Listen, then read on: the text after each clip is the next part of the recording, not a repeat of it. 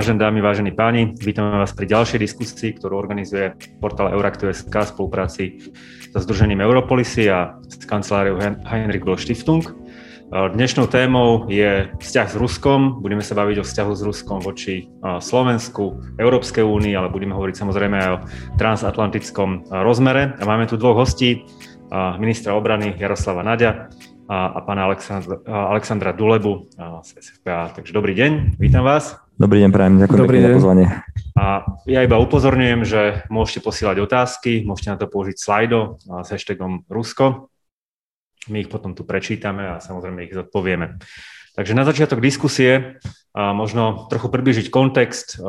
Teraz v posledných mesiacoch sa zdá, že tie vzťahy či už Slovenska, Európskej únie alebo transatlantických partnerov s Ruskom sa neustále zhoršujú, ak sme ešte možno pred rokom mohli hovoriť o nejakom pláne na nápravu vzťahov. Dnes to už asi nie je úplne na programe dňa. Vplýva na to medzinárodná situácia, samozrejme. Ruské vojska sú stále na Kríme. Rusko zasahuje do konfliktu na východe Ukrajiny. Hovorí sa o rôznych hybridných hrozbách, ktoré vychádzajú z Ruska, sú namierené proti európskym krajinám. Zároveň ten režim v Rusku vnútri sa ako keby stále viac autoritarizuje. Čiže otázka je, či dnes sme v pozícii, kedy môžeme povedať, že, ten, že tá trajektória vývoja vzťahu s Ruskom je, je nevyhnutne negatívna a bude už, ten vzťah bude iba horší a musíme sa na to pripraviť, mm, alebo či tam vidíte nejaké šance na zlepšenie. A zároveň potom pre Slovensko, ktoré v istom období sa snažilo byť mostom, potom sa snažilo byť niekým, kto hovorí na jednu stranu jedno, na druhú druhé, či Slovensko má mať nejaké, hm, povedzme, červené línie, ktoré, na ktorých by malo trvať a aj vo vzťahu s Ruskom by ich nemalo byť ochotné prekročiť. Čiže začneme pánom ministrom, nech sa páči. Ďakujem pekne, áno. Dúfam, že tá trajektória nie je nevyhnutne smerom dole. Môžem povedať, že my máme záujem ako vláda Slovenskej republiky, Slovenská republika ako taká o dobré vzťahy s Ruskou federáciou. Pardon, o, o vzťahy vyvážené, o vzťahy férové. Máme mnoho dôvodov preto, aby sme tie vzťahy mali dobré, či už ekonomické, aj geopolitické. V končnom je mnoho oblastí, kde máme záujem o dobrú spoluprácu aj v oblasti obrany a bezpečnosti, boj s terorizmom napríklad, eh, kultúrne a tak ďalej. Jednoducho tých dôvodov je veľa, ale faktom je, že či už ako na bilaterálnej úrovni Slovenská republika voči Ruskej federácii, alebo aj Európska únia či NATO, naozaj tie vzťahy s Ruskou federáciou majú najhoršie a v prípade NATO aj to sú podľa môjho názoru najhoršie vzťahy od eh, ukončenia studenej vojny. A môžeme sa samozrejme baviť, že čo bolo toho dôvodom a tých dôvodov bolo veľmi veľa. A ten úplne e, zásad, najzásadnejší dôvod bola samozrejme invázia na Krím a na východ Ukrajiny, o čom by Saša vedel rozprávať a určite bude rozprávať veľa, ale faktom je, že my nemôžeme na úkor nejakých našich bilaterálnych alebo možno iba národných záujmov e, nebrať do úvahy také veci, ako sa udiali, či už ide o porušenie medzinárodného práva, narušenie štátnej celistvosti, e, snať prvýkrát takýmto, takouto vojenskou cestou od druhej svetovej vojny, Zároveň e, samozrejme vnímame aj situáciu, ktorá sa týka e, osoby pána Navalného v Ruskej federácii a vôbec ochrany ľudských práv v tej krajine. Samozrejme vnímame aj hybridné hrozby a teda ohrozenia, ktoré prichádzajú z Ruskej federácie veľmi objektívne, či už do krajín NATO EU, alebo aj priamo k nám na Slovensko, veď e, v konečnom dôsledku viete, že sme aj ako vláda v priebehu jedného roka hneď viacerých ruských spravodajských dôstojníkov, ktorí mali diplomatické krytie z našej krajiny, poslali preč a to nebolo len tak, to všetko malo konkrétne dôvody. No a samozrejme potom e, e, sa môžeme baviť e, celkovo o tom narratíve, ktorý, ani nie, nie som hovoril o Rusku, ale samozrejme to je, to je ako keby zovšeobecnenie administratívy Vladimíra Putina. Jednoducho hovoríme o administratíve Vladimíra Putina, ktorá naozaj koná takým spôsobom, že si veľa priateľov v zahraničí nenachádza, práve naopak. A ten narratív zo strany administratívy Putinovej je podrývať Európsku úniu, podrývať na to, robiť rôzne operácie, či už spravodajského charakteru, rôzne hybridné útoky, používajúc kybernetické spôsobilosti aj iné. Jednoducho to všetko tu dennodenne máme a na to jednoducho nemôžeme zabúdať a to je tá červená línia, cez ktorú nepôjdeme. To znamená, vzťahy s Ruskou federáciou majme dobré, to všetci chceme, to nie je problém, ale tie vzťahy musia byť vyvážené a musí byť záujem na oboch stranách. A ja mám samozrejme nejak v poslednej dobe taký pocit, že ako keby Európska únia alebo aj v NATO sme do nekonečna nejakým spôsobom chceli, ponúkali, podávali uh, tú ruku uh, pre spoluprácu a vždy, keď ukážeme tú, tú vľudnú tvár, tak potom príde niečo ako či to bolo Gruzínsko, či to bolo, či to bol Krím, či to bolo samozrejme zostrelenie uh, lietadla malajzijských aerolínií s Holandianmi primárne nad Ukrajinou. Jednoducho množstvo týchto vecí sa deje a, a dialo sa a na to, na to jednoducho nemôžeme zabudnúť. A keď už hovorím o, o, o, o tom na, o ponúkaní tej priateľskej ruky, tak uh, môžem vyťahnuť len takú drobnosť, ako je rokovanie Rady NATO-Rusko, ktorá existuje, tento model tu, tu funguje snáď, ak si správne spomínam, niekedy od roku 2000, neviem, či 1 alebo 2, uh, odkedy bola založená a, a faktom je, že ostatných 19 mesiacov sa nestretla, pretože napriek tomu, že tam bolo niekoľko pozvaní zo strany NATO e, voči Rusku, tak jednoducho Rusi tento formát odmietli. Nechcú, tra, nechcú úplne transparentne informovať o svojich cvičeniach, o svojich obranných plánoch, o, o tom, čo v minulosti bolo štandardom a môžeme sa pýtať, prečo je tomu tak. E, ja som presvedčený, že je tomu tak preto, lebo Vladimír Putin jednoducho tlačí na tú pílu a e, naozaj posilňuje svoje mocenské postavenie na úkor štandardných demokratických krokov, na úkor toho, že e, z Ruska sa pod jeho vedením naozaj stáva krajina, ktorá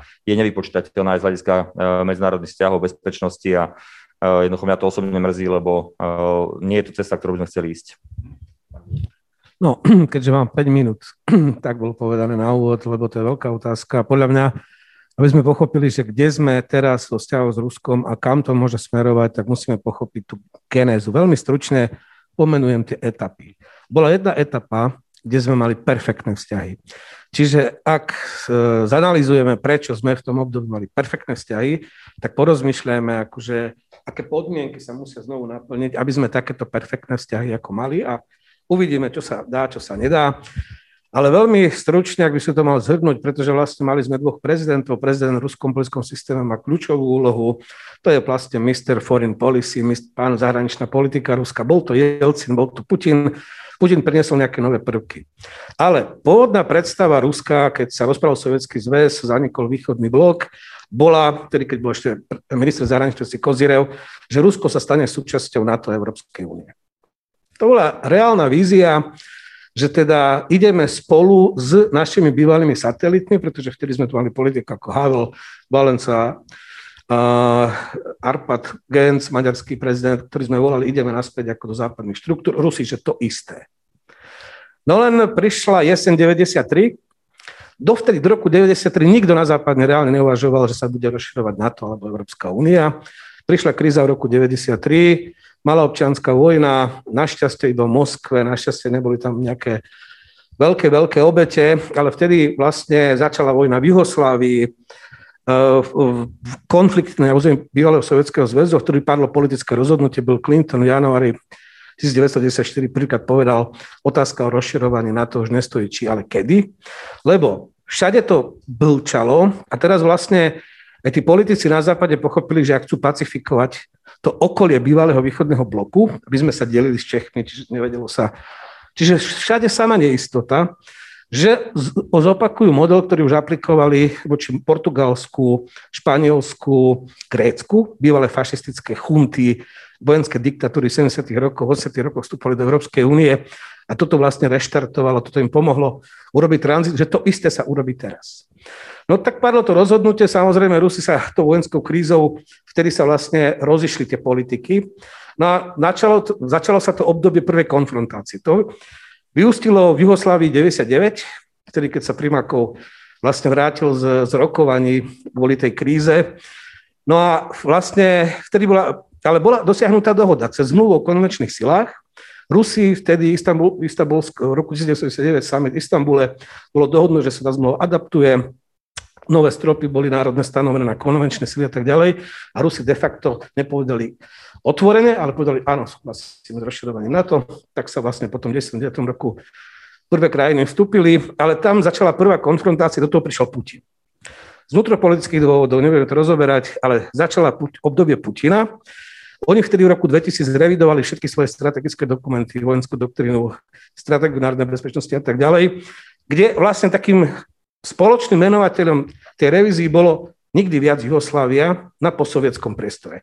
Vyhlásili posovietský priestor, že to je naša sféra vlastne akože vplyvu, to závisí všetko od nás.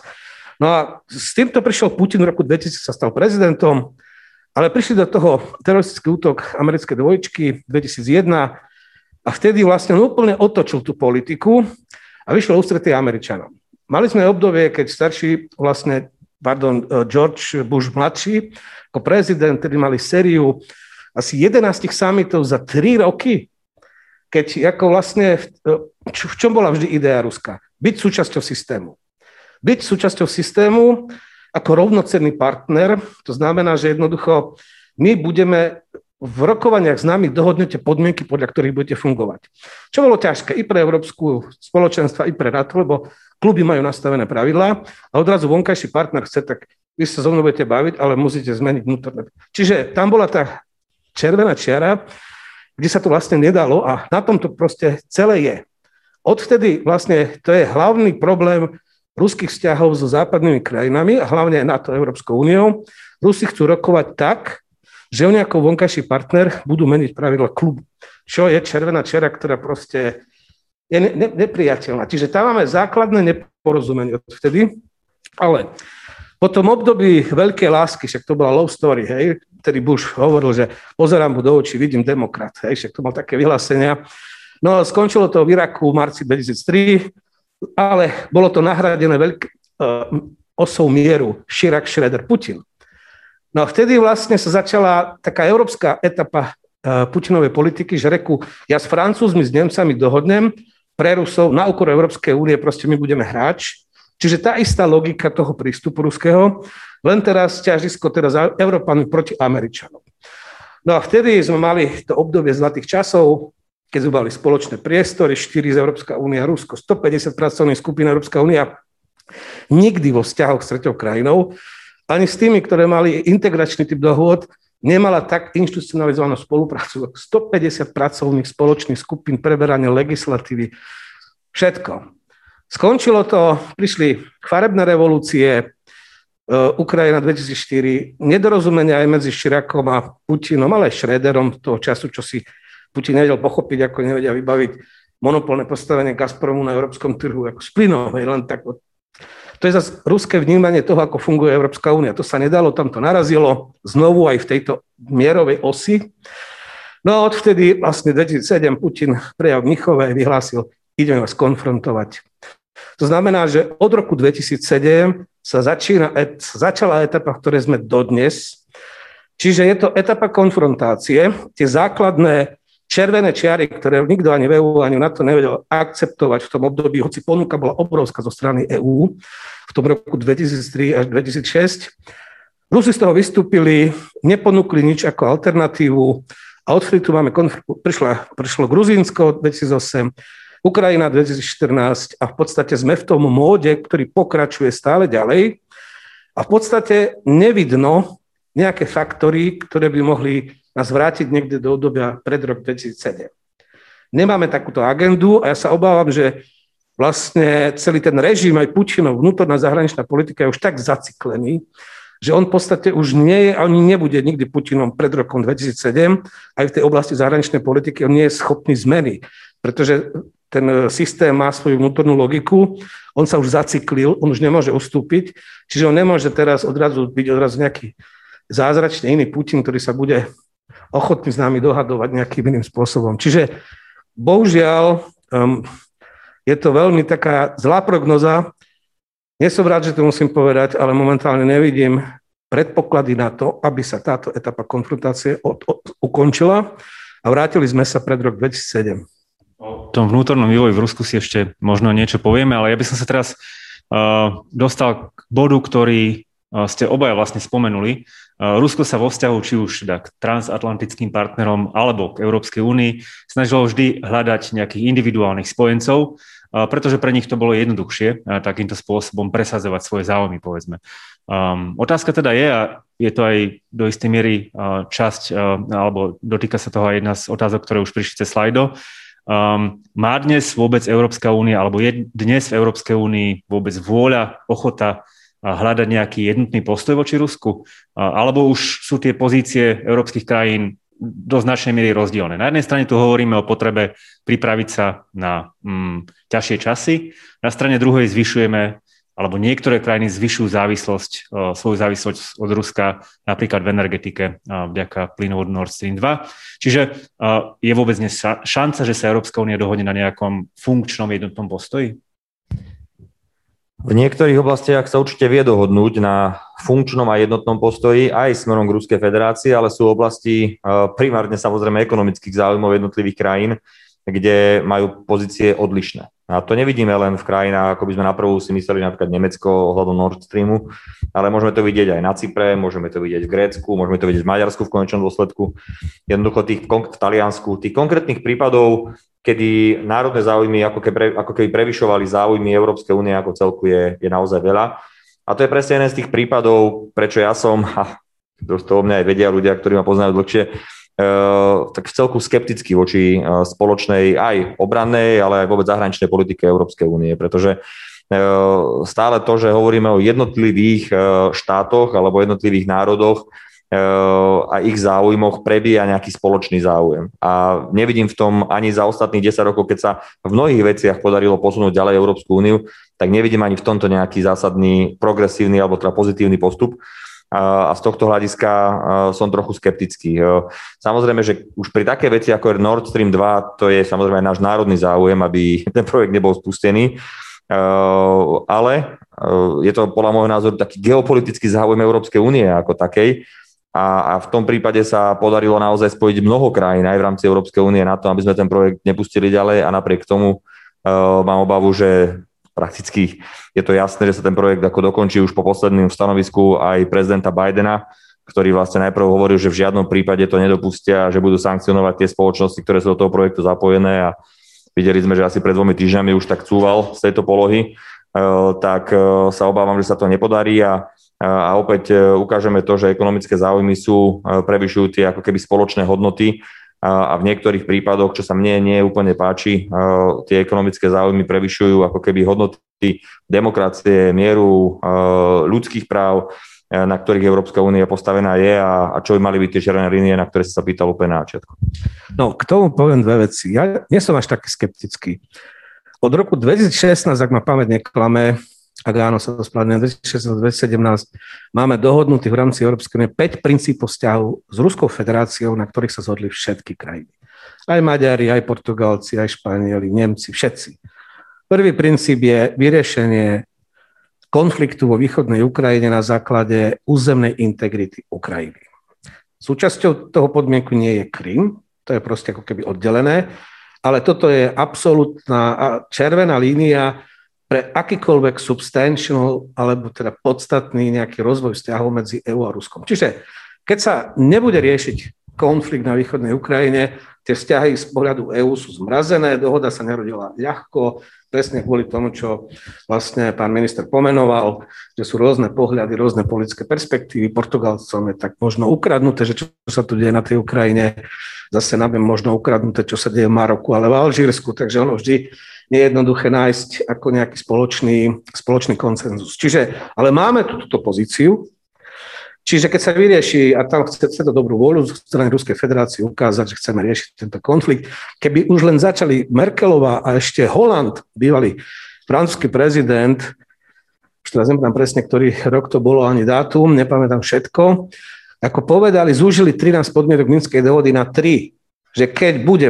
progres v týchto troch bodoch, že, EU bude, že oni iniciujú na pôde EÚ vlastne ako prehodnotenie politiky voči Rusku. Hej? Ale nepohli sme sa nikde, to je jedna vec. K Nord Streamu 2, lebo to je dosť dôležitá vec a ono to tak trošku odráža možno aj debatu u nás. Ja súhlasím, že je to problém aj pre nás a všetko, ale je to problém pre Nemecko. Ale v čom spočíva nemecký problém? A myslím, že tých Nemcov trošku treba chápať a v tomto tak trošku aj čítam Bidenovú pozíciu, tú aktuálnu. Je to v tom, Nemci sa rozhodli, že vypnú jadrovú energetiku. Rozhodli sa, pretože už v roku 2008 alebo 2009, keď boli zelení vo vláde, presadili to, prišla Fukushima, rozhodli sa teda Merkelová, vtedy, keď čelila greckej kríze, tak nešla bojovať aj to, že by udržala jadrovú energetiku, aj riešila greckú krízu, dala si prioritu greckú krízu proste venovala sa greckej kríze, to nechala tak, že už nešla do konfliktu.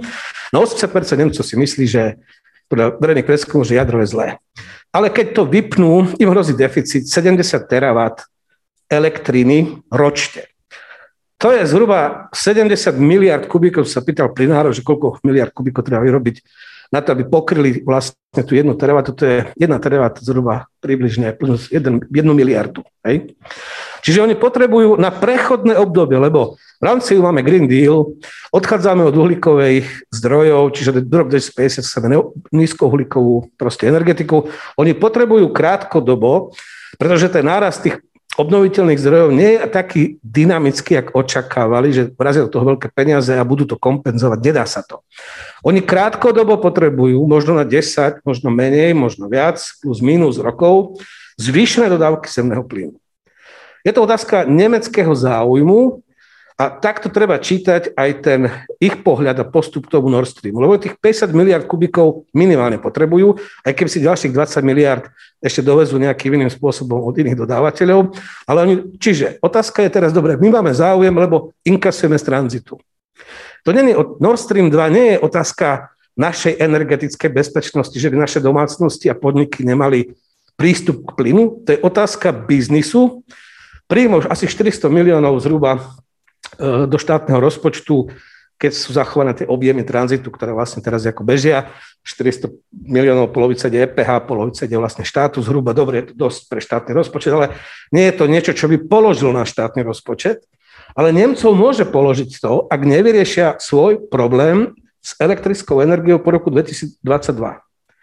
Čiže ako a my máme záujem na tom, aby sa položila nemecká akože proste ekonomika, však v podstate tu, keď Nemecko nebude šlapať ako šlape, tak ono prestane ťahať aj celý tento región, aj s automobilovým priemyslom, aj s mnohými ďalšími vecami. Čiže treba sa tiež trošku pozrieť možno tak z nadhľadu aj na tento problém, to trošku je o tej solidarite. Dobre, my prídeme o nejaký biznis, to je čisto biznis, tranzit je biznis, to nie je otázka, že my nebudeme mať plyn, to nie je otázka energetickej bezpečnosti, oni majú problém energetickej bezpečnosti, lebo musia kompenzovať výpadok jadrovej energetiky. Čiže z tohto pohľadu je to presne o také trošku solidarite, že dobre, ja viem, že tak 400 miliónov nie je málo, ale zase, keď Nemci budú mať problém ekonomicky, tak my budeme mať ešte väčšie problémy. Takže takto by som čítal aj Bidenov tu najnovší vlastne prístup, respektíve to otočenie a my by sme tiež mali trošku prijať viac empatie, povedzme aj k záujmom kľúčových partnerov našich v rámci EÚ. No, s tým sa dá súhlasiť samozrejme, však to je ten argument, ktorý Nemci používajú. Problém je v tom, že my vlastne ako keby sme odpísali Ukrajinu. Hej? A teraz je otázka nášho záujmu, nie ekonomického, Saša, ale geopolitického alebo bezpečnostného, či, e, lebo Ukrajina ten plyn dostane, dostane ho od nás teoreticky, keby prišlo na lámanie chleba alebo niečo, ale oni tiež prídu o ten príjem. Čiže vieš, ty máš pochopenie pre Nemecko, pardon, ako silnú ekonomiku, že majú silné ekonomické záujmy na to, aby ten plyn dostali cez Nord Stream, ale zároveň pre nás je veľmi dôležité, aby náš priamy sused jednoducho mal tie príjmy, ktoré dnes má z toho plynu lebo oni keď budú mať ten výpadok rozpočtu, tak to budú cítiť veľmi výrazne a môže to mať ďaleko siahle následky na situáciu na Ukrajine. Čiže, ale aby sme sa nebavili celý čas len o Nord Stream, lebo však to by mohla byť samostatná diskusia o tom a zase nie som tam až taký expert ako ty a, a mnohí iní, ktorí by si tu mohli byť. Ale čo chcem povedať je to, že e, napriek tomu, že si uvedomujem to, čo, čo ty hovoríš, aký dôležitý je tento prvok pre nemeckú ekonomiku, Napriek tomu si myslím, že záujmom Európskej únie ako také je, pod, je posilniť alebo podporiť, to to slovo, ktoré potrebujem, Ukrajinu a týmto projektom v podstate výrazným spôsobom oslabujeme.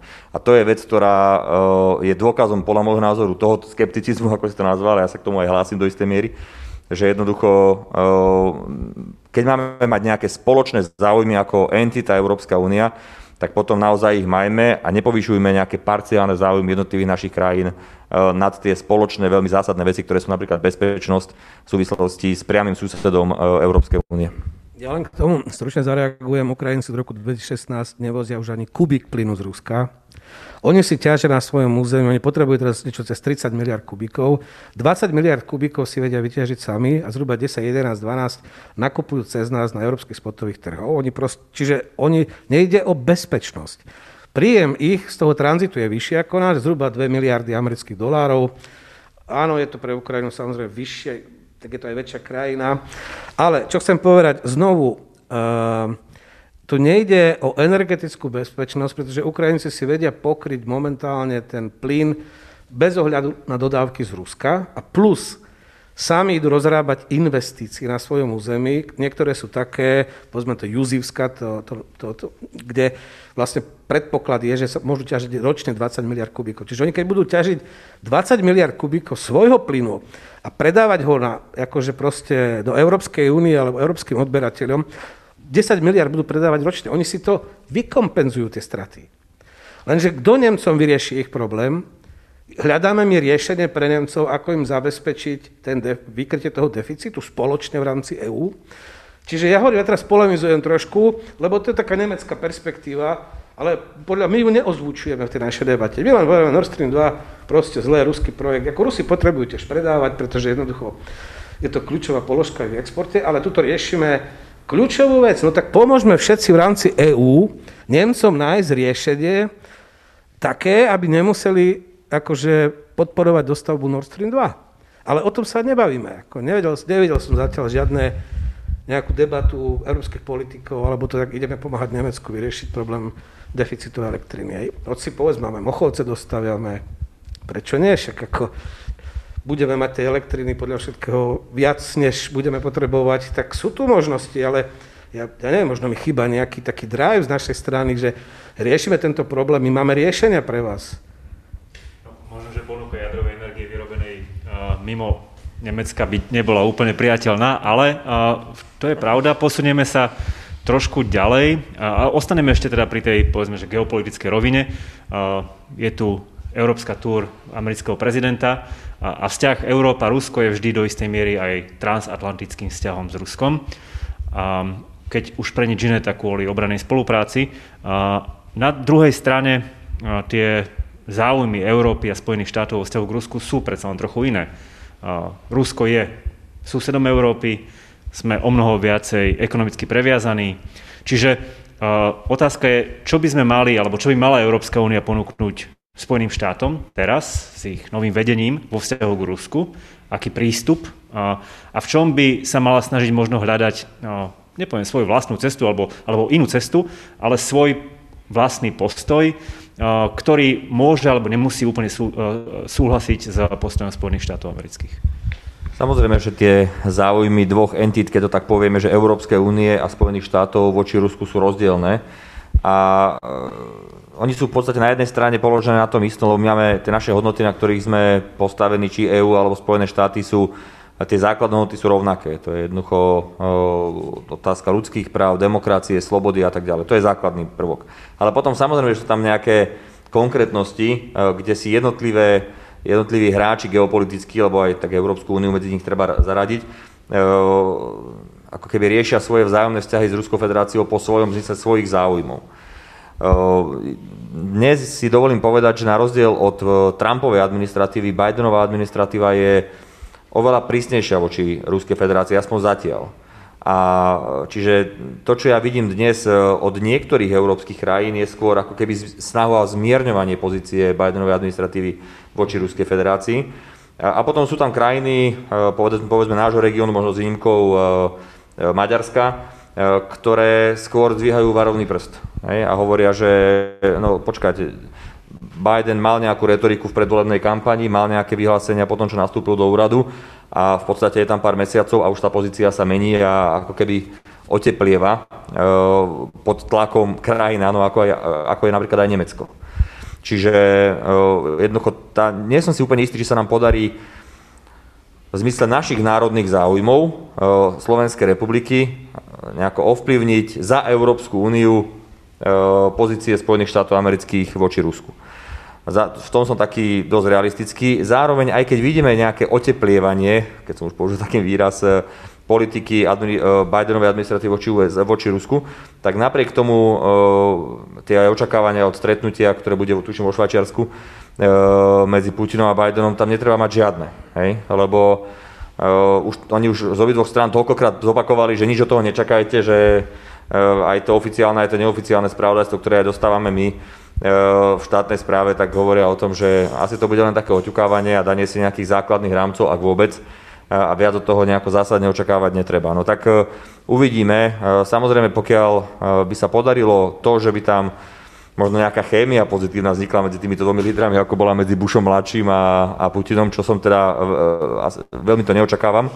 Ale keby sa to náhodou udialo a zajazdili si na koňoch, ako si zajazdili na ranči Putin s, s Bushom mladším, no tak možno by nám to mohlo všetkým pomôcť ukludniť situáciu a tak ďalej, ale tu úplne súhlasím s tým, čo hovorí Staša, že jednoducho tá, ten narratív ako keby hm, tlaku alebo, alebo útoku E, zo strany Ruskej federácie voči krajinám západu a využívanie všetkých e, nástrojov, ktoré k tomu majú, od vojenských až po kybernetické a ekonomické a iné, tak ten tu to bude pretrvávať a, a asi budeme musieť e, s tým žiť a snažiť sa jednoducho to utlmovať alebo na to reagovať najlepšie, ako len vieme. No ale pokiaľ to bude vždy tak, ako to doteraz bolo, a obávam sa, že znova máme tendenciu tam ísť, že Rusi urobia krok, ktorý v istom momente považujeme za červenú, prekročenie červenej čiary a nepriateľné a tak ďalej a tak ďalej. A potom postupom času to ako keby vyprší a my sa vrátime do toho, čomu sa hovorí, že business as usual, je to zvyčajná, zvyčajné fungovanie e, voči Rusku, ako to bolo napríklad v prípade e, Gruzínska. No tak, e, tak toto asi nie je tá správna cesta, lebo potom si aj ten Putin povie, že no však ja môžem v podstate urobiť, čo chcem. Ja môžem nechať cez tajné služby zlikvidovať muničné sklady v Českej republike, ešte ľudia pri tom zahynú, môžem eh, to isté urobiť v Bulharsku, akože sa to stalo, eh, môžem novičokom otráviť kohokoľvek chcem v západnej Európe cez tajné služby a v konečnom dôsledku chvíľočku budú nejaké sankcie a potom mi to odpustia a pôjdeme sa usmievať niekde. Jednoducho toto nie je cesta, ktorou by sme sa mali uberať. Dúfam, že to ponaučenie z minulosti sa už nebude opakovať a že v tomto prípade zatiaľ to tak vyzerá, že by to mohlo ustať. Uvidíme, že jednoducho neurobíme ten krok dozadu, lebo jediné, na čo dokáže Putin reagovať, je, keď niekto je voči nemu rovnako tvrdý, ako on je voči svojim E, protiažkom a vtedy, vtedy tomu rozumie a vtedy má snahu debatovať. Lebo ak budeme do nekonča ustupovať aj v dobrom úmysle, že však dobre, poďme to už ukončiť a, a poďme ďalej, no tak e, v tom prípade vlastne len umožníme tomu Putinovmu Rusku vlastne jednoducho ísť ďalej a ďalej, ďaleko za naše červené čiary. Dve veci. Prvá vec, podľa mňa, je čas vrátiť sa k rokovaniam o obchodnej dohode, ktoré Trump prerušil, pretože tam je rezerva a podľa mňa záujem aj Spojených štátov amerických, aj Európskej únie, vrátane Slovenska. Potrebujeme takúto dohodu. E, bude proste benefitom aj pre jednu, pre druhú stranu. Vráťme sa k tomu, čo Trump zastavil. To je jedna vec. Druhá vec e, je Ukrajina. Tá bude kľúčová pre bezpečnostné otázky, pretože, ako som povedal, tých 5 princípov politiky EU, na ktorých je zhoda, vyriešiť konflikt na Ukrajine na báze územnej integrity, to isté je pozícia Trumpu, teda Bidenovej administratíva tam nejak, to je červená čiara na to, aby sme vôbec mali nejaké vzťahy s Ruskom. Ukrajinci stávajú otázku teraz tak, pred Bidenovou administratívou a toto zásadným spôsobom ovplyvní agendu a hlavne teda NATO, lebo to je otázka bezpečnosti. Otázka jadrových zbraní sa treba, treba a je to dobre pre všetkých, ak je dialog medzi Američanmi a Rusmi, pretože oni majú tie arzenály, ktoré proste jednoducho majú a vždy lepšie, keď tam je dohoda, ako keď jednoducho nekomunikujú a hrozia nejaké, nejaké problémy. Ukrajinci stávajú dilemu teraz pred Bidena takto. Alebo členstvo v NATO, alebo znovu si ob, budeme obnovovať jadrový arzenál. Pretože Ukrajina v podstate bola srdcom jadrových kapacít Sovietskeho zväzu. Oni vyrábajú balistické rakety doteraz, spolupracujú akože z NASA plus e, jadrové hlavice odovzdali, ale jednoducho, tak keď nechcete nám dávať garancie, ktoré ste nám dali Budapešti v roku 94, teda dali ste nám Budapešské memorandum, ste slúbili, že budete nám pomáhať, budete brániť našu územnú integritu, národnú bezpečnosť. Čiže alebo členstvo v NATO, ak nie, a máme si to riešiť sami, vyzávisť Rusko, musíme mať váš súhlas, že jednoducho potrebujeme si znovu budovať jadrové, jadrové kapacity. To Ukrajinci vedia. Čiže je to dilema pre všetkých nás. Ako bude dobre, keď Ukrajina bude akože jadrovou proste krajinou? Asi nie. Teraz, ak, ak nie alternatíva vlastne jadrového odzbrojenia, lebo aj o tom sa budú musieť baviť, podľa mňa, keď budú mať otvorenú debatu ten Biden s Putinom, tak to musia proste ani v záujme Ruska to nie je, ani povedzme Spojených štátov iných, ale zase Budape- Budapešťanské memorandum 94, Ukrajinci majú nejaký, oni sa zdali jadrových zbraní, je hlavíc vtedy, a jednoducho vy si nám slúbili bezpečnosť, nemáme ju. Alebo členstvo v NATO. Ja si dovolím byť taký možno prognostik a uvidíme, čo sa stane do troch rokov, ale mám taký tip. že budeme mať nejaký formát nového budapešťanského memoranda, ani nečlenstvo Ukrajiny na to, pretože zrejme na to nie je politická vôľa, ale som, viem si predstaviť veľký tlak zo strany štátov amerických, keď budú riešiť vlastne túto dilemu. Oni ju musia vyriešiť. Na rozdiel od Rusov, oni k svojim záväzkom, ktoré raz tým krajinám dali, a týka sa to aj Britov, ako dodržujú. Hej? Čiže proste pre nich to nie je jedno a skutočne ako to, že nezasiahli nejak vojensky výrazne a slúbili to, v prípade útoku proti územiu Ukrajiny to sa stalo, ale to je vec, ktorú oni nemôžu prekročiť. Hej? Čiže budeme skôr svetkami takéhoto, lebo v súvislosti s týmto cvičením ruským, čo teraz bolo tých 100 tisíc a viac vojakov, to Ukrajinci jednoznačne tú dilemu postavili, že alebo jedno, alebo druho, lebo inak nevidíme dlhodobo um, možnosť, ako si zabezpečiť vlastnú obranu. Takže dajte nám teraz znovu nejaký iný formát Budapešťanského memoranda z jednej strany, prísľub, že keď bude opakovanie anexie alebo nejaké vojenské konfrontácie s Ruskom, tak proste ideme vám vojensky pomôcť. Priamo vojensky pomôcť. Čiže dovolím si robiť takúto prognózu, že tak niekde uprostred tej ukrajinskej dilemy to, čo chcú oni a čo by vedeli si urobiť a budú argumentovať, nechcete nás do NATO, no tak sa musíme brániť, musíme si budovať kapacity. Miesto toho ani to členstvo, proste na to ešte nie je pôda aj veľa členských krajín, ktoré by s tým asi mali problém tak jednoducho bude Budapešťanské memorandum plus, teoreticky to takto nazvem, nejaké, kde budú nové garancie, no a uvidíme, ktoré krajiny sa vlastne pripoja k tomu, že budú garantovať znovu obnovia záväzok vojenskej pomoci Ukrajine v prípade konfliktu s Ruskom. To je moja prognóza, môžem sa miliť, ale ja tomu dávam tie 3,5 roka, to, čo bude Biden v, e, v úrade po tých rokovaniach aj s tým Putinom, No a čo si myslím a čo by bolo dobré, keby sa podarilo to stretnúť v Ženeve, je, lebo ako niekedy to skutočne vyzerá trápne a nechcem, ja si Rusov vážim, ale niekedy vyzerá, sa, sa správajú ako chlapci, ktorí sa hrajú na bojačikov. A oni potrebujú mať pocit, že by sme teda tá super veľmoc, bavte sa s nami akože s rovnocenným. A jadrové zbranie to je to, čo majú reálne, akože arzenál. Čiže keby sa podarilo naštartovať nejaké debaty o pokračovaní vlastne znižovania stavov, lebo tých, tých rakiet a hlavic stále na jednej a na druhej strane toľko, že ich nemôžu použiť, lebo to by bol koniec všetkého, čiže sú im zbytočné. Už tie zbrania už nedávajú žiadnu výhodu, čiže nedajú sa použiť a napriek tomu jednoducho musia investovať do uskladňovania a udržby a to všetko. Je smiešne, že vlastne ukrajinská firma z uh, Južná Dnepropetrovsk vlastne mala na starú údržbu tých ruských jadrových hlavíc, ako je do roku 2023. Akože Ukrajinci si to všetko vedia urobiť. Hej. Keď, keď povieme, dobre, tak sa bránte sami, ale tak potom neberiem vás do NATO, tak...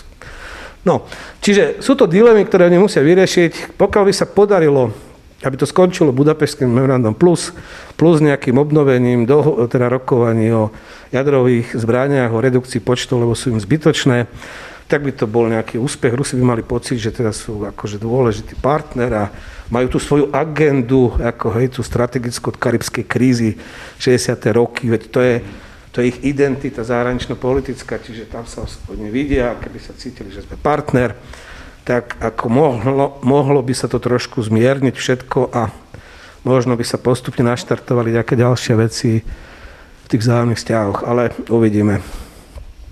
Um, úplne posledná otázka k tejto že globálnej rovine. Veľmi stručne myslíte si, že by sme mali brať do úvahy vo vzťahu k Rusku uh, aj možnú neviem, hrozbu alebo vôbec možnosť nejakého priblíženia medzi Ruskom a Čínou. Hovoril o tom generálny tajomník uh, NATO ako jednej z možných hrozieb.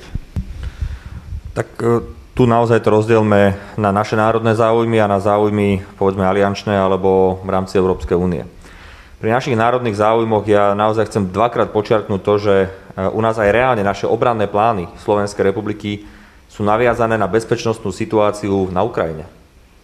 V okolité krajiny sú krajiny NATO alebo Európskej únie. E, čiže z hľadiska našich národných záujmov my sledujeme primárne tú krajinu, ktorá nie je v NATO a v EÚ, a to je Ukrajina. A tá debata o tom, ktorú aj tu Saša teraz povedal, tiež by som to bol spomenul, tie jadrové zbranie, to je zásadná vec.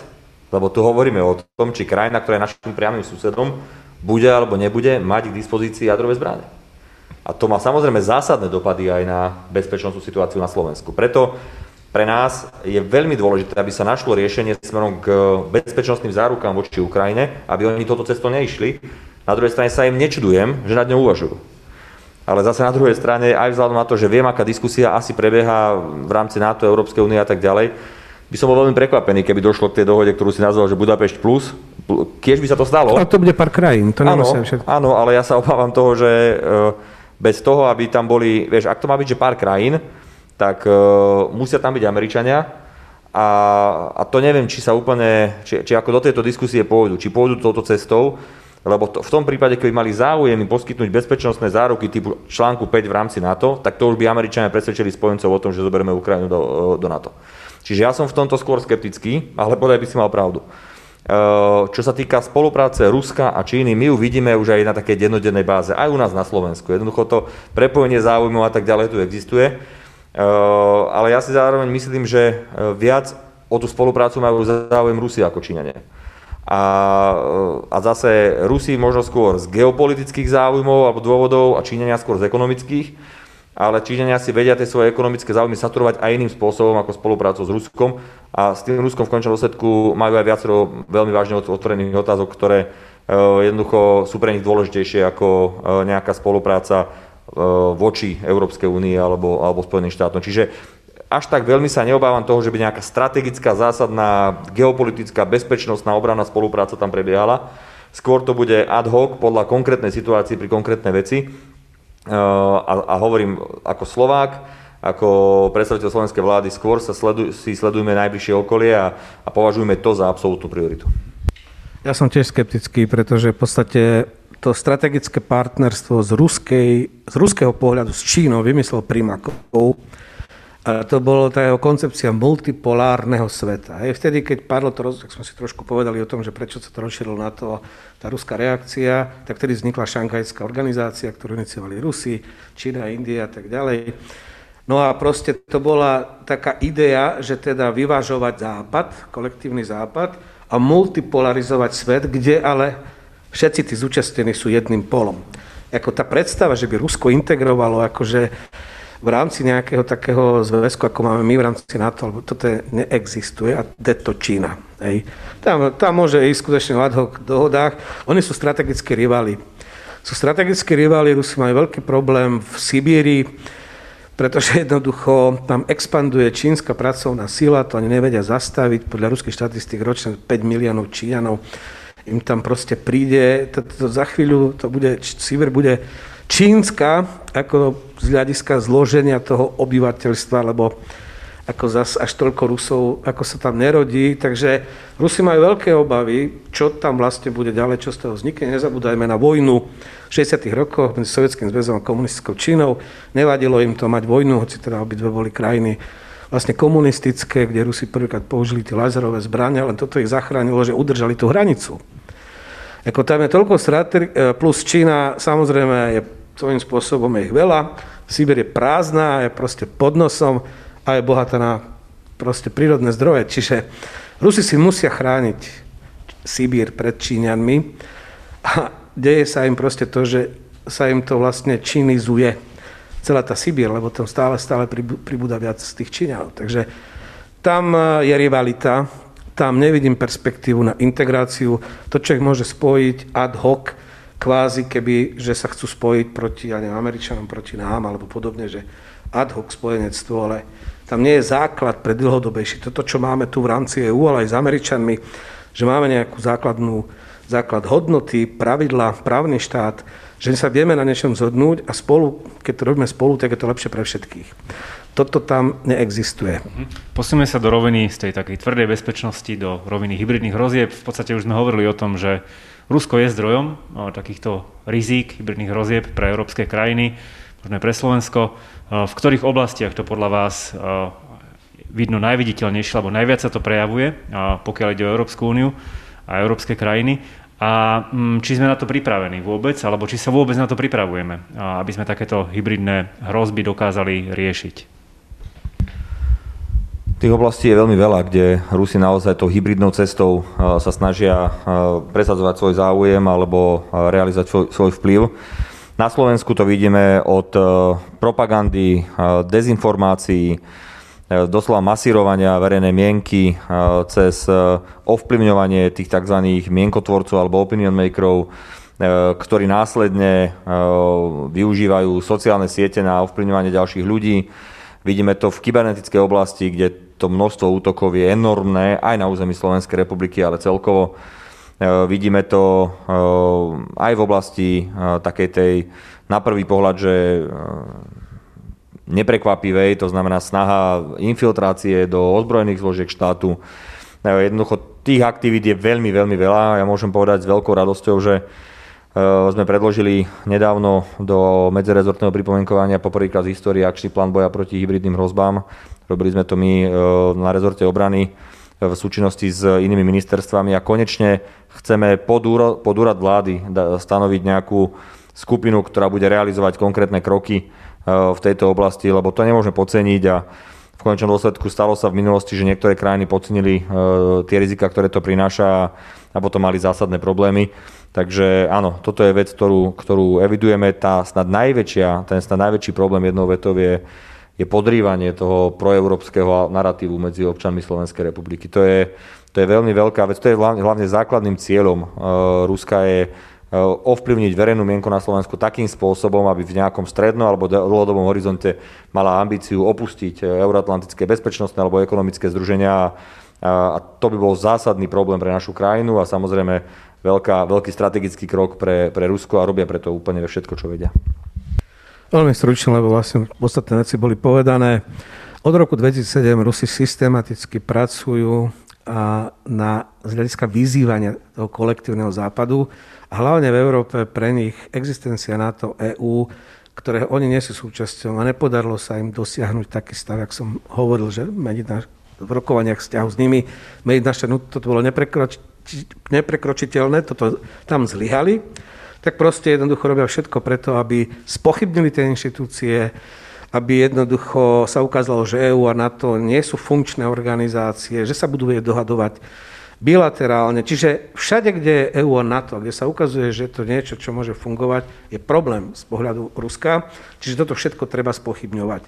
A deje sa to rôznym spôsobom. Propaganda a dezinformačná vojna od Rusy investujú obrovské peniaze do toho, nielen do hackerských skupín, ktoré sú štátom platené a už bolo preukázané, na aké štáty, na aké verejné inštitúcie, medzinárodné organizácie vlastne už zautočili. To sú preukázané veci, no sa to deje.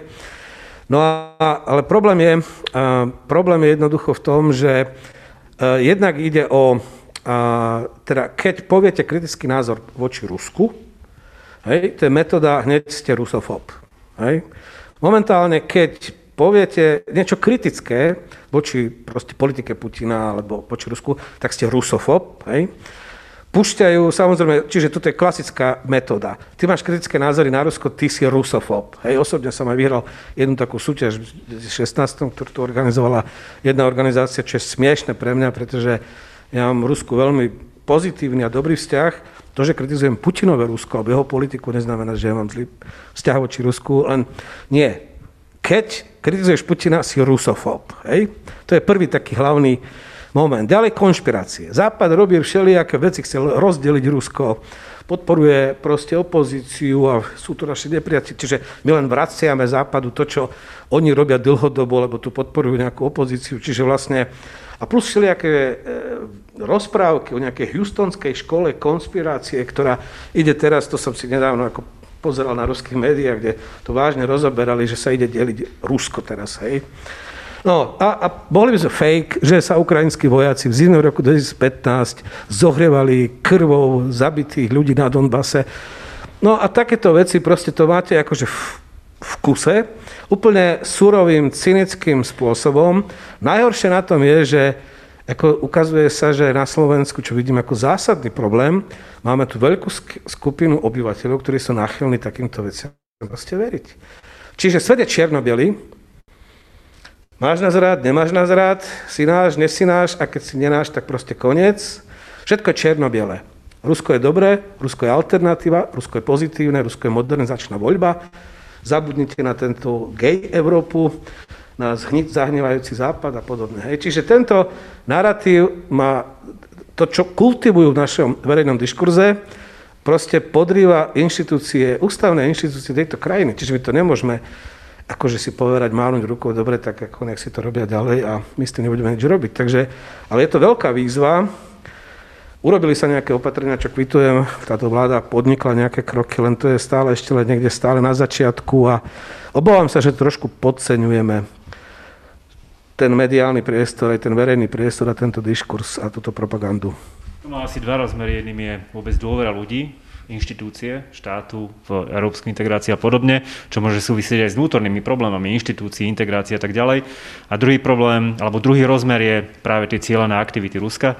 V posledných v poslednom čase sa opäť hovorí o tom, akú úlohu zohrávajú zastupiteľské úrady ruské v krajinách Európskej únie. Je tu jedna otázka, či by aj Slovensko malo uvažovať o nejakom mm, znížení, možno parite zastúpenia Ruska na Slovensku a Slovenska v Rusku. Či je to cesta? Je to legitímna diskusia. Samozrejme, tieto otázky sa dnes rozoberajú nielen e, v súvislosti s Českou, s českým rozhodnutím urobiť paritu a tam treba povedať naozaj, že v Prahe bol ruský zastupiteľský úrad enormný naozaj, e, ťažko porovnateľný s čímkoľvek inde. E, u nás tiež je ďaleko nad ostatnými krajinami, aj veľkými krajinami, ktoré tu majú zastupiteľské úrady. Ehm, faktom je, že je to ako keby veľmi silný diplomatický krok, ktorý ehm, má vážne dopady.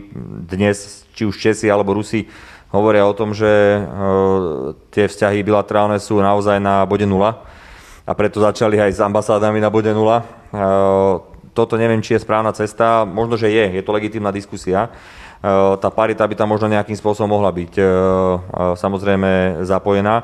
Zároveň, e, ale faktom je, že my budeme, nebudeme robiť to, čo tu bolo za Andrea Danka a podobne, že napriek tomu, že mali informácie o, nekalej činnosti rôznych predstaviteľov Ruského zastupiteľského úradu, tak e, kvôli tomu, aby e, sa mohli z Andrej Danko pokloniť Putinovi niekde na nejakú vojenskú prehliadku, či kde to tam bol, tak e, kvôli tomu zatváral predtým oči a nechal tu jednoducho tých agentov ruských spravodajských služieb pôsobiť. Tu ste, už som teraz hovoril, ste mohli vidieť, že v priebehu jedného roka jednoducho dvakrát sme prišli rozhodnutiu, že sme vyhostili ruských e, agentov spravodajských služieb a urobíme to tretíkrát, aj štvrtýkrát, aj piatýkrát, keď to bude treba. Až pokiaľ si e, Rusi neuvedomia, že jednoducho my tu nie sme nejaká gubernia, ale naozaj, že sme krajina, ktorá má svoje záujmy, má svoje pravidlá a my ich dodržiavame a očakávame, že ich budú dodržiavať aj, aj tí iní. Ehm, môžem dnes povedať, že tu je asi 30 diplomatov ehm, Ruskej federácie na Slovensku a ďalších, ak si správne spomínam, niekde medzi 60-70 civilných zamestnancov, ehm, ktorí nemajú diplomatické krytie, ale sú administratívni zamestnanci ambasády a to je naozaj číslo, ku ktorému sa žiadna iná ambasáda, ani americká, ani iná, ani zďaleka nepribližuje. Ja len krátko k tomu, lebo v podstate rozumiem tomu, že prečo Česi sa rozhodli ísť na tú paritu, o tom, čo vlastne Rusi im vyhodili 20 proste diplomátov a tak. Takže to úplne logické. Myslím si, že tento diplomatický súboj Česi ustáli. Pre Rusov je to oveľa väčší problém, ako čo sa týka skrátenia a tak ďalej. Nemyslím si, že by my sme bezdôvodne mali pokračovať v tejto politike. V podstate máme tu nejaké pravidlá, ak tie krajiny chcú mať... Dobre, ale je to zase výzva pre naše služby, pretože keď máme podozrenie a boli tu precedenci, že áno, tí ľudia tu robia činnosť, ktorá nie je zlučiteľná so štatutom diplomátom, musia byť monitorovaní a v prípade, že skutočne prekračujú svoj mandát diplomaticky, tak jednoducho mali by ísť preč. Ale ako zase ako skracovanie alebo takéto, zatiaľ nemáme nejaký dôvod, aby sme k takýmto nejakým krokom... Súhlasím so Sašom, len poviem pre príklad jednou vetou, že aký dostávame spätnú väzbu z obcí a miest na Slovensku. Že je nepriateľné pre aj naše chápanie, aj pre chápanie, e, povedzme, ambasád e, iných krajín, ktoré tu pôsobia, že tu chodia ruskí diplomati a rozdávajú v hotovosti peniaze po mestách a obciach. Jednoducho, to je, to je tak nepochopiteľná vec, že prídu za starostom a dajú mu tam nejaké peniaze a povedia, zorganizujte si, čo chcete. No tak e, ja neviem, či toto je presne ten štýl, na ktorý sú oni naučení, ale určite je to štýl, s ktorým my nesúhlasíme. Jednoducho takýmto spôsobom to nemôže fungovať a verím, že ani nebude. To je, aby vyrovnali tie Sorošové peniaze, ktoré chodia. Ale uh, približili sme sa k záveru. Uh, v podstate mám takú poslednú otázku, ale zároveň priestor na vaše nejaké záverečné vyjadrenia. Na začiatku sme sa toho dotkli, niekoľkokrát ste to spomínali. Uh, vzťah k Rusku nie je to isté ako vzťah k Putinovmu režimu. Uh, Putinov režim je jedným z možných režimov v Rusku. Mali by sme hľadať nejaký spôsob možno, či už z pozície Slovenska alebo na, na platforme Európskej únie, ako rozvíjať vzťahy nielen s vládou, ale aj s inými aktérmi. A zároveň, ako sa potom ubrániť tomu obvineniu, že zasahujeme do vnútorných záležitostí v Rusku, pretože to je citlivá vec, ako kontaktovať sa s opozíciou, s občianskou spoločnosťou a podobne. Čiže aký by tam mal byť podľa váš priestor? Začneme teraz opačne, začneme Sašom Dulobom a potom pán No, minister. ja sa obávam, že veľký priestor to neexistuje. Zas ten politický režim v Rusku nemá príliš veľa alternatív. Áno, Putinov režim jeden z nich, ale až tak veľa iných tam bohužiaľ nie je a má to svoje proste dôvody. Ako treba si uvedomiť jednu vec, že teraz momentálne ľudia, ktorí hovorím, sú kriticky naladení voči režimu, majú Rusko obrovský problém. Navalny je v base, hej, hoci Európsky súd ľudské práva rok 17 povedal, že toto, čo, za čo vlastne sedí, nie je trestný čin, ani podľa rusky, ale je proste base. Účelové rozhodovanie súdov, proste to tam je na dennej báze, politické proste objednávky na rozhodnutia súdov. Všetky štáby, ktoré Navalny proste pozakladal asi 200 mestách po celom Rusku. Všetci sú zavreté, sú vyhlásené za extremistické organizácie. Teraz je v prvom čítaní v štátnej dume prešiel zákon, že každý, kto spolupracoval s extremistickými organizáciami, a v tomto zmysle to bolo ako ten Navalného štáby, nemôže, nemá právo kandidovať e, vo voľbách akýchkoľvek lokálnych alebo proste národných voľbách, regionálnych voľbách a stačilo, že ste postovali status na podporu niečo, čo proste informáciu, video od Navalného. Keď ste to urobili, tak jednoducho už nemáte právo sa angažovať v politickom živote. Čiže na, e, zaviedli tam po týchto protestoch v januári také, že ako na školách sú ideo, ideologickí inšpektori, oni chodia a bavia sa s deťmi a keď deti majú nejaké kritické názory na režim, tak idú za rodičmi a hovoria im, dáme vás do zoznamu vlastne, akože vaše dieťa má zlé, nesprávne názory. Čiže Rusko sa mení na policajný štát. A vidíme v podstate, že to, čo sa udialo v Bielorusku, ako Lukašenko ustal tie protesty a de facto tam zavedol policajný štát, tak ten vývin vnútropolitický, hovorím, preto je, ja som skeptický z hľadiska možnosti nejakých nových dohôd s týmto režimom, pretože on sa zacikluje vnútropoliticky. On sa stáva stále strnulejší, stále závislejší, stále korupčnejší a rastie tam vnútorný problém. A stále sa viac uzatvára a izoluje. Čiže tých priestorov na to, aby sme nejak reálne, všetci, ktorí povedzme ako spolupráci so zahraničným, nielen, že mali nejaké, neviem, nadácia Friedricha Eberta podporiť nejaký projekt, nejaké mimovládky, musí ísť na zoznam zahraničných agentov. Média takisto. Proste tam odchádzajú všetky západné médiá, ktoré mali filiálky svoje proste v Rusku, pretože sú zahraniční agenti, nemajú prístup ako taký, majú limitovaný prístup potom k zdrojom, možnosti vlastne pýtať sa úradov a, a podobne. Čiže Rusko sa bohužiaľ uzatvára. Nevidím priestor momentálne, ako s Rusmi sa treba baviť boj s pandémiou, hej, jadrové zbráne sú témy, kde jednoducho proste treba sa baviť za každú cenu. Boj s klimatickou zmenou, Rusko tiež je významný hráč, v tomto bez toto nepôjde. Sú témy, o ktorých sa treba baviť, ale je tu červená čiara, a to je tá Ukrajina, kde je to celé proste zauzlené od roku 2014 a toto keď sa nerozuzlí, tak v podstate mať predstavu, že sa tu budú rozvíjať nejak vzťahy, e, je asi cestné. Asi nie je veľmi čo dodať tomu, čo povedal Saša. Len zdôrazním opäť, ako máme záujem o dobré vzťahy, vzájomne výhodné vzťahy, ale férové vzťahy. A pokiaľ toto nebude taký reálny záujem na strane Putinovho režimu, lebo nevidím nejaký iný režim, že by prišiel v nejakej dohľadnej dobe v Rusku, tak, tak to žiaľ nepôjde. No v tom prípade je na čase, aby aj Európska únia trošku ukázala svoje zuby a ukázala, že jednoducho je silnejšia, je silnejšia aj z hľadiska populácie, je silnejšia z hľadiska ekonomiky, e, aj z hľadiska geopolitiky, ak bude chcieť. A verím tomu, že potom, keď to bude ako keby rovnocenný súboj, tak potom bude záujem na všetkých stranách nájsť spoločné riešenia. Ďakujem pekne. No, hodina uplynula, takže ja ďakujem za účasť na dnešnej diskusii expertovi na Rusko, analytikovi Aleksandrovi Dulobovi. Ďakujem pekne a ministrovi obrany Slovenskej republiky Jaroslavovi Naďovi. Ďakujem. Ďakujem veľmi pekne. Ďakujem za vaše otázky a dúfam, že sa opäť stretneme pri nejakom ďalšom podujatí, ktoré budeme organizovať v spolupráci s Euraktiv Slovensko, Heinrich Bill Stiftung alebo inými partnermi. Ďakujem a dovidenia. thank you